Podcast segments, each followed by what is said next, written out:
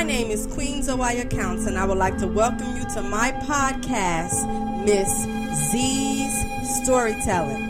This podcast is about me reading short stories and fiction stories as well as non fiction stories for all my listeners to enjoy.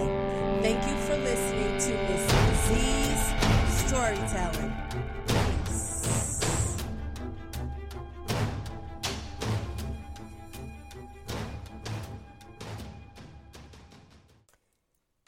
Crystal.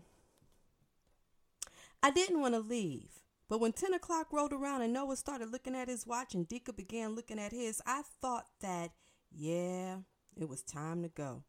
After Geneva retired to her bedroom in a huff, the rest of us decided that there was no sense in wasting all that good food, and so the celebration continued on without her. I gave Charlie a kiss on her cheek and gave Dika a hug. Hey, you're trembling, he said. I pulled away from him. Am I? I think I might be coming down with something, I lied, and started quickly heading towards the door. I'll give you a call next week, Dika said. Okay. Hey, man, it was nice seeing you, Noah said, extending his hand. Same here, Dika replied as they shook. Don't worry, Miss Geneva is just probably going through menopause or something, Noah joked. Dika just shrugged his shoulders and pulled the door open. Arms linked, Noah and I started across Columbus Avenue towards Central Park. I'm so glad you're home, Noah. Me too. We hadn't really had a conversation what with Geneva's episode and Charlie dominating our time by singing every song she learned since preschool. But there was something else too. After the scare I'd had my mind was floating, but Noah seemed just as occupied and I didn't feel like it had anything at all to do with Chevy. You okay? I asked. Me? Sure, why? You seem a little distant tonight. I think you're confusing me with you. Okay, so whatever was going on in Noah's life, he wasn't quite ready to talk about it. I completely understood. I'm fine. I laughed and unlinked my arm from his, skipping a few paces ahead. I stretched my arms out by my sides and yelled, It's spring and all is right with the world. And the Oscar goes to. Noah walked me to my door, and as much as I tried, I couldn't get him to come upstairs. I really didn't want to be home alone tonight. Nah, Miss Thang, maybe next weekend we can do the slumber party thing, Noah said, looking up at the sky. But tonight, I'm sleeping in my own bed. Okay. I didn't even try to hide my disappointment. Don't be giving me those big old puppy dog eyes. That only works on straight men, he chastised before hugging me tight. Call me when you get home so that I know that you're safe, okay? Noah blew me a kiss over his shoulder. Will do. This was one time I was happy that there were cameras in the hallways and elevators. That was one civil right I was more than happy to give up if it meant keeping me safe from the likes of Kendrick Green. I didn't know he was out of jail. And there wouldn't be any reason for me to know as I stopped communicating with him the day he flooded my apartment, stole my jewelry, and was arrested on national television in connection with some drug bust. He'd written me dozens of letters from jail telling me how much he loved me. He apologized for what he had done to me. I read every line of every letter, but I never wrote back. He had humiliated me, stolen from me, lied to me, but worst of all, he had broken my heart. I'd worked hard at trying to put him out of my mind, and finally, I succeeded. So I almost had a coronary when I turned to the voice that called my name, and my eyes locked with the ones of Kendrick Green. Crystal. He was propped up against a black cabriolet convertible dressed in a pair of jeans, brown loafers, and a white t shirt that said Dream. When I just stood there staring, he pressed his palm against his chest. It's me, Kendrick. I know who the hell he was. I was just caught in a state of disbelief. He was still as handsome as I remembered. He'd put on some weight, but it looked good on him. Hi, I croaked and took a step backwards. Kendrick looked around nervously. He didn't seem to know what to say. Where where do I begin? You begin at the beginning, right? Kendrick took another step towards me. I didn't move. I couldn't move. I guess it would have sounded real cliche to tell you that I've changed, but I have. I could smell his cologne and it smelled good. It smelled damn good. I felt myself beginning to swoon. God, after all these years, this man still had power over me.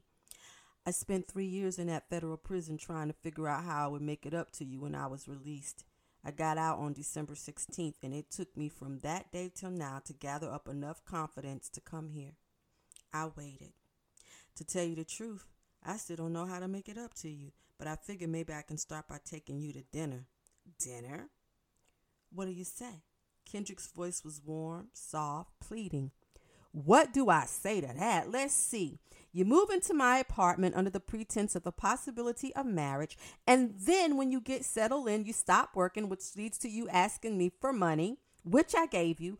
But apparently, that wasn't enough because you begin to steal from me to support the drug habit that I am oblivious about.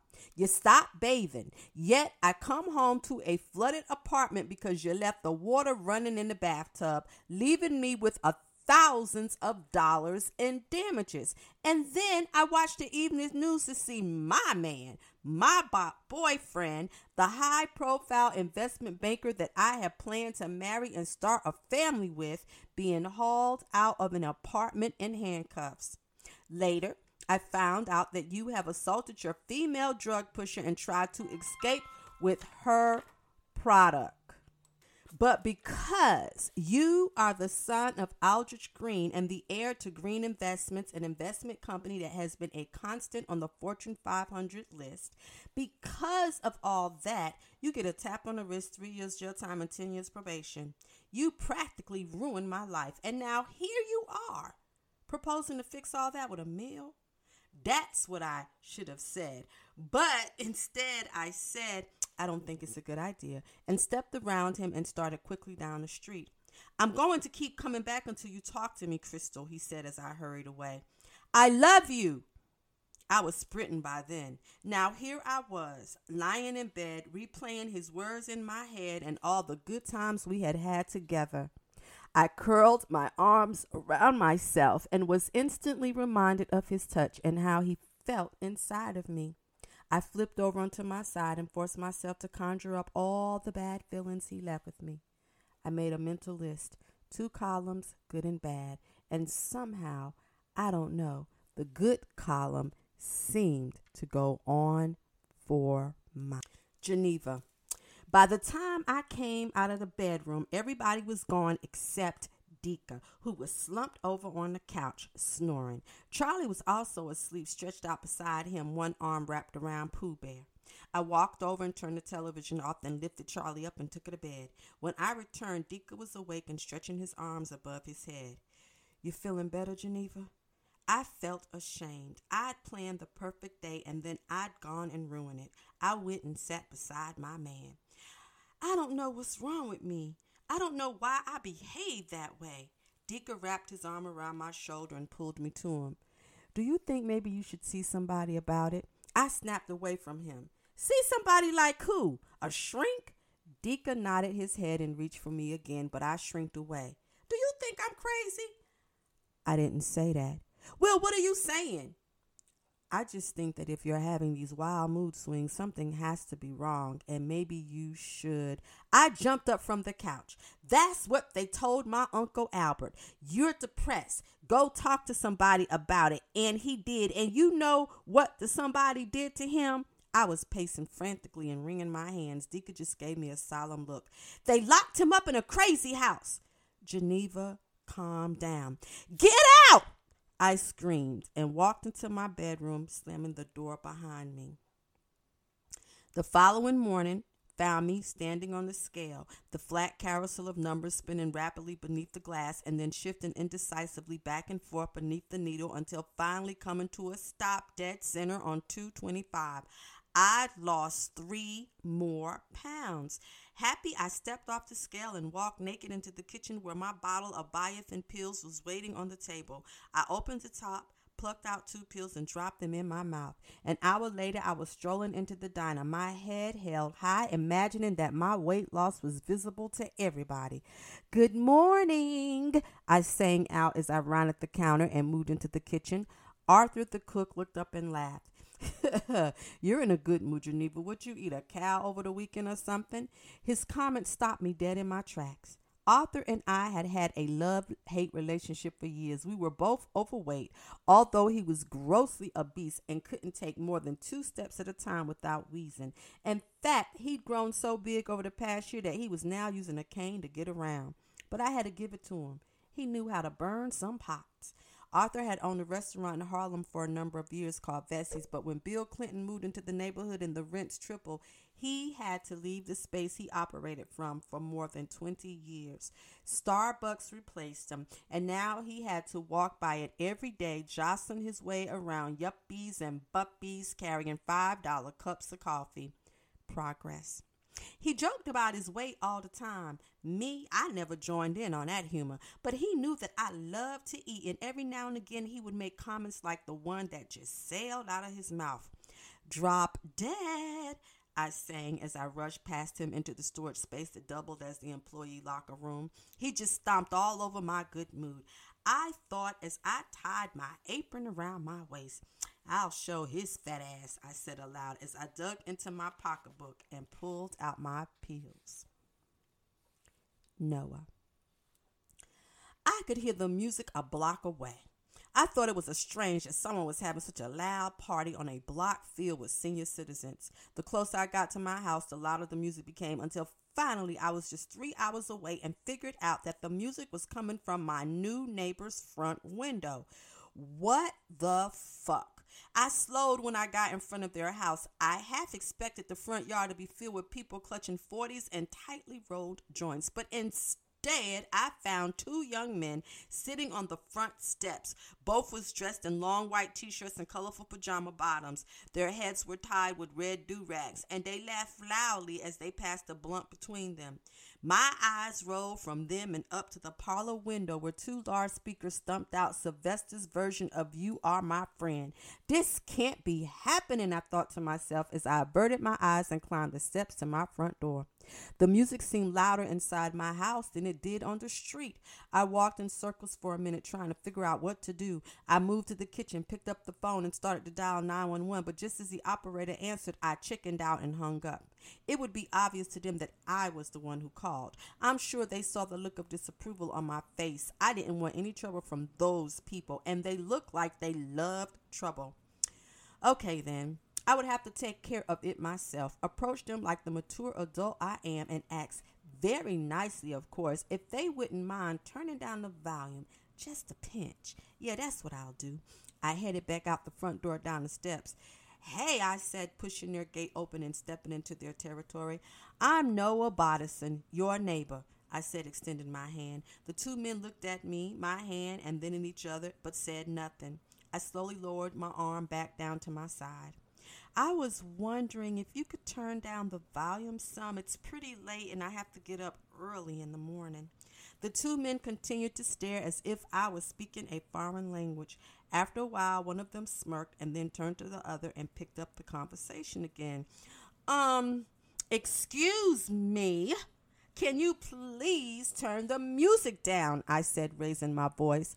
I felt my patience slipping away, and I didn't care that the two men were twice my height and weight and could easily snap me like a twig. They looked at me again, and the one who currently had possession of the blunt sucked on the tip,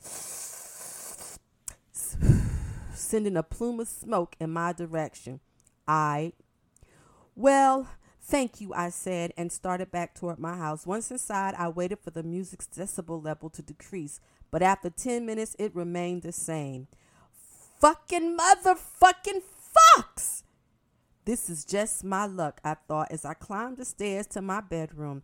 I finally get rid of Chevy, and now the entire cast of Meet the Browns is living next door. Crystal.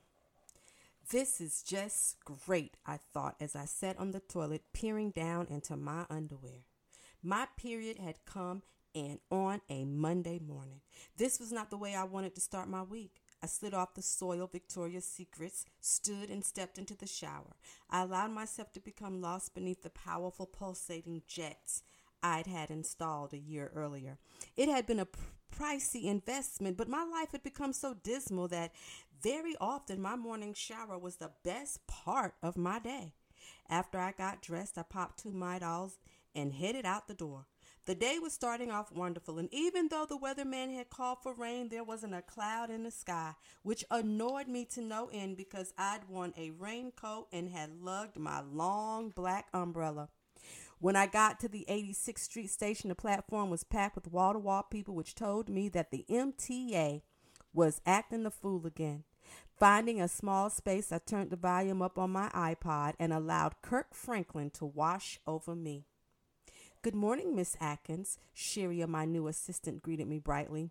I threw an unenthusiastic morning at her as I started towards my office. Sharia jumped up from behind her desk and followed me. Her hands were full of papers as she briefed me on the meetings and conference calls I had scheduled for the day.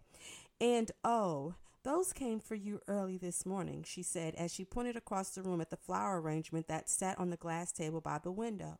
I moved towards them, and the closer I got, the lovelier they became. It was a beautiful arrangement of tropical flowers. Oh, Novell. I sighed as I reached for the card.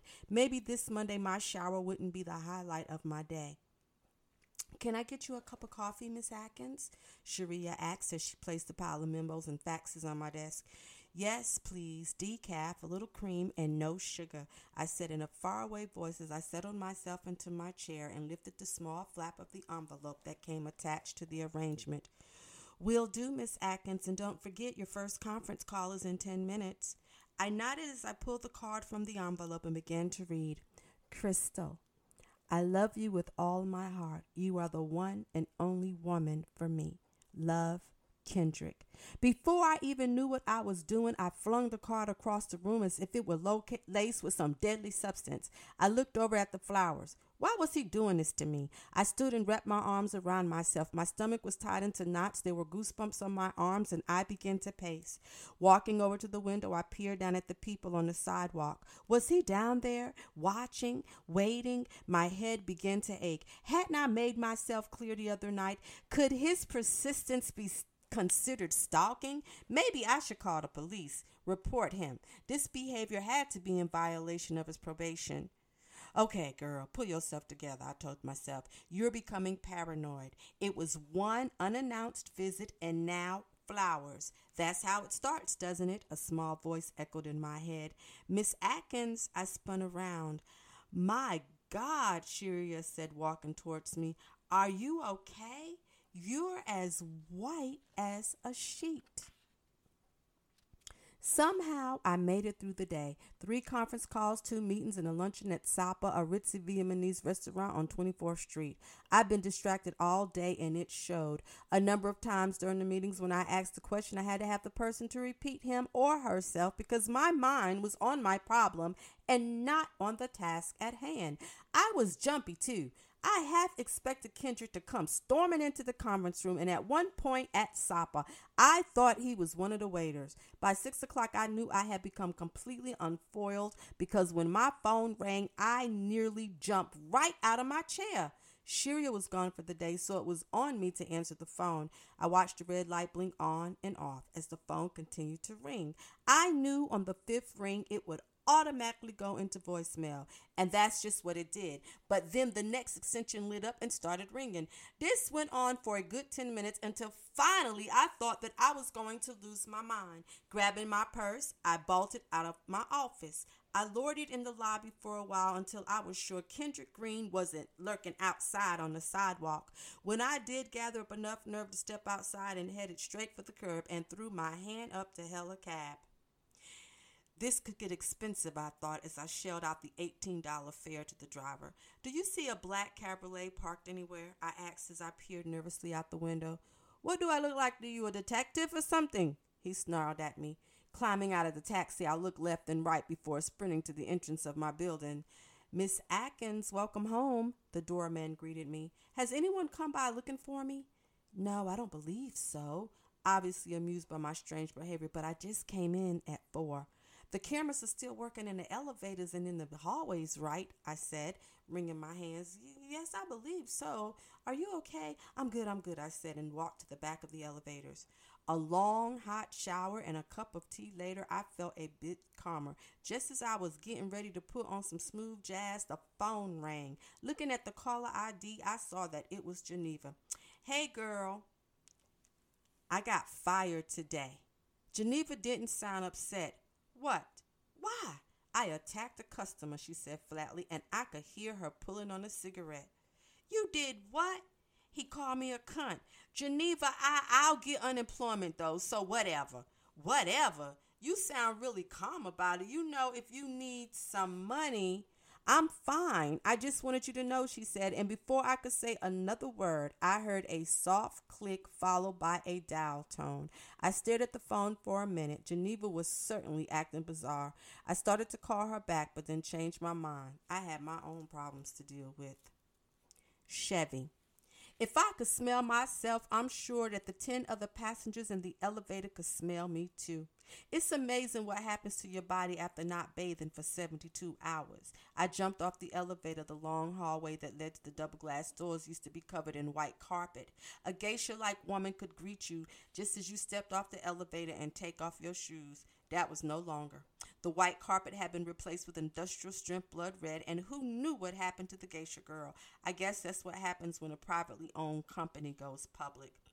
Good, I whispered to myself as I pushed through the glass doors. I beat the receptionist here.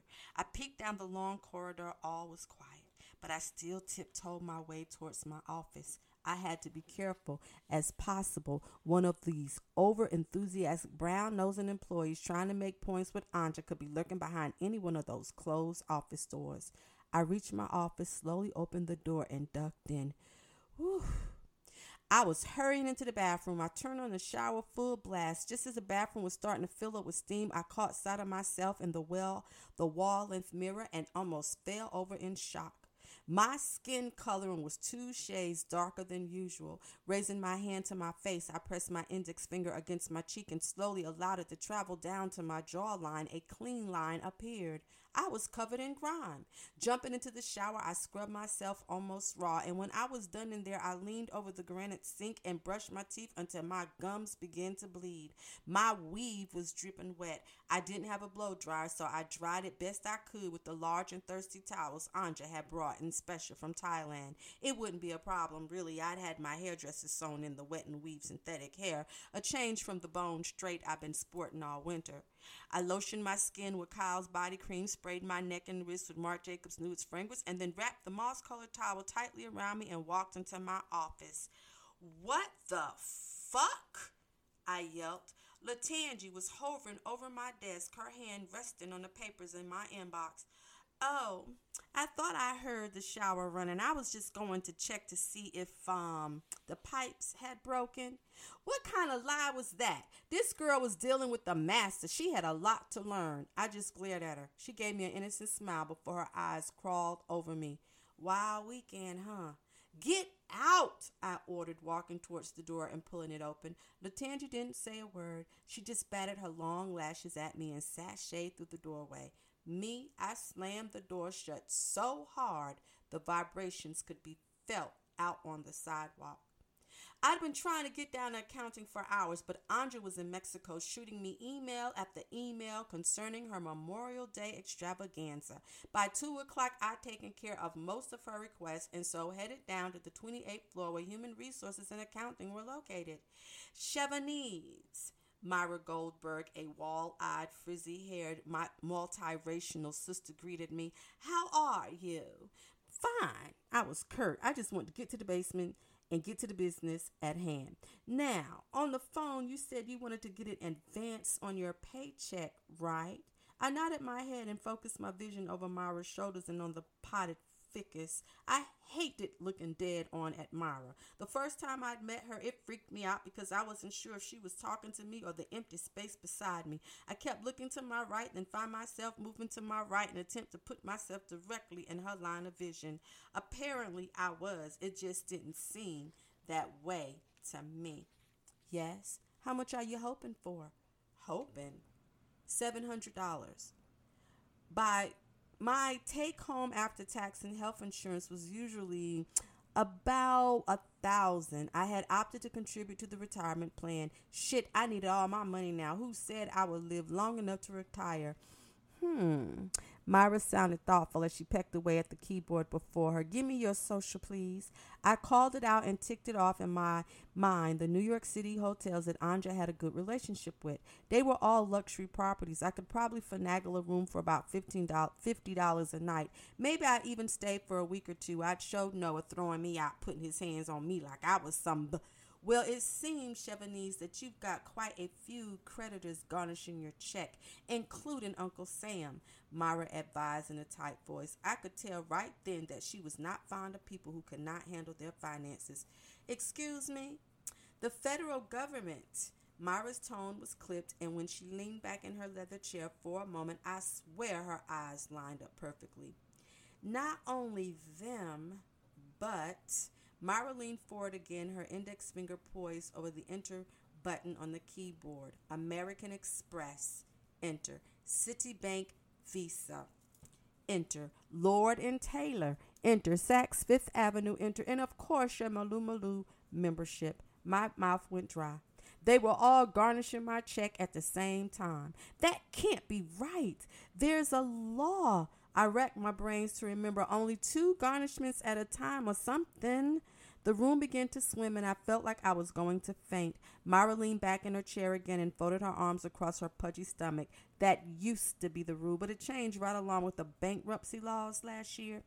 Yes, yes, I was going to faint. How much? How much can I get? Myra's right eye moved slowly to the screen. Well, in total, your garnishments add up to $924.25, leaving you with a take home pay of $156.75. I passed out cold. Mm, mm, mm, mm. Man, here we are. Now, I got an idea about what is making Geneva act weird. I got an idea. Y'all probably should have figured this out by now. Noah got to deal with them crazy ass neighbors. Chevy, if if if shit ain't hitting the fan for her, I mean, it seems like her life is just falling all apart. And then we got Crystal with an ex coming back into the picture. Come back next week because we're to try to tighten this thing up here now. And we're going to listen and see what else will start to happen. Peace.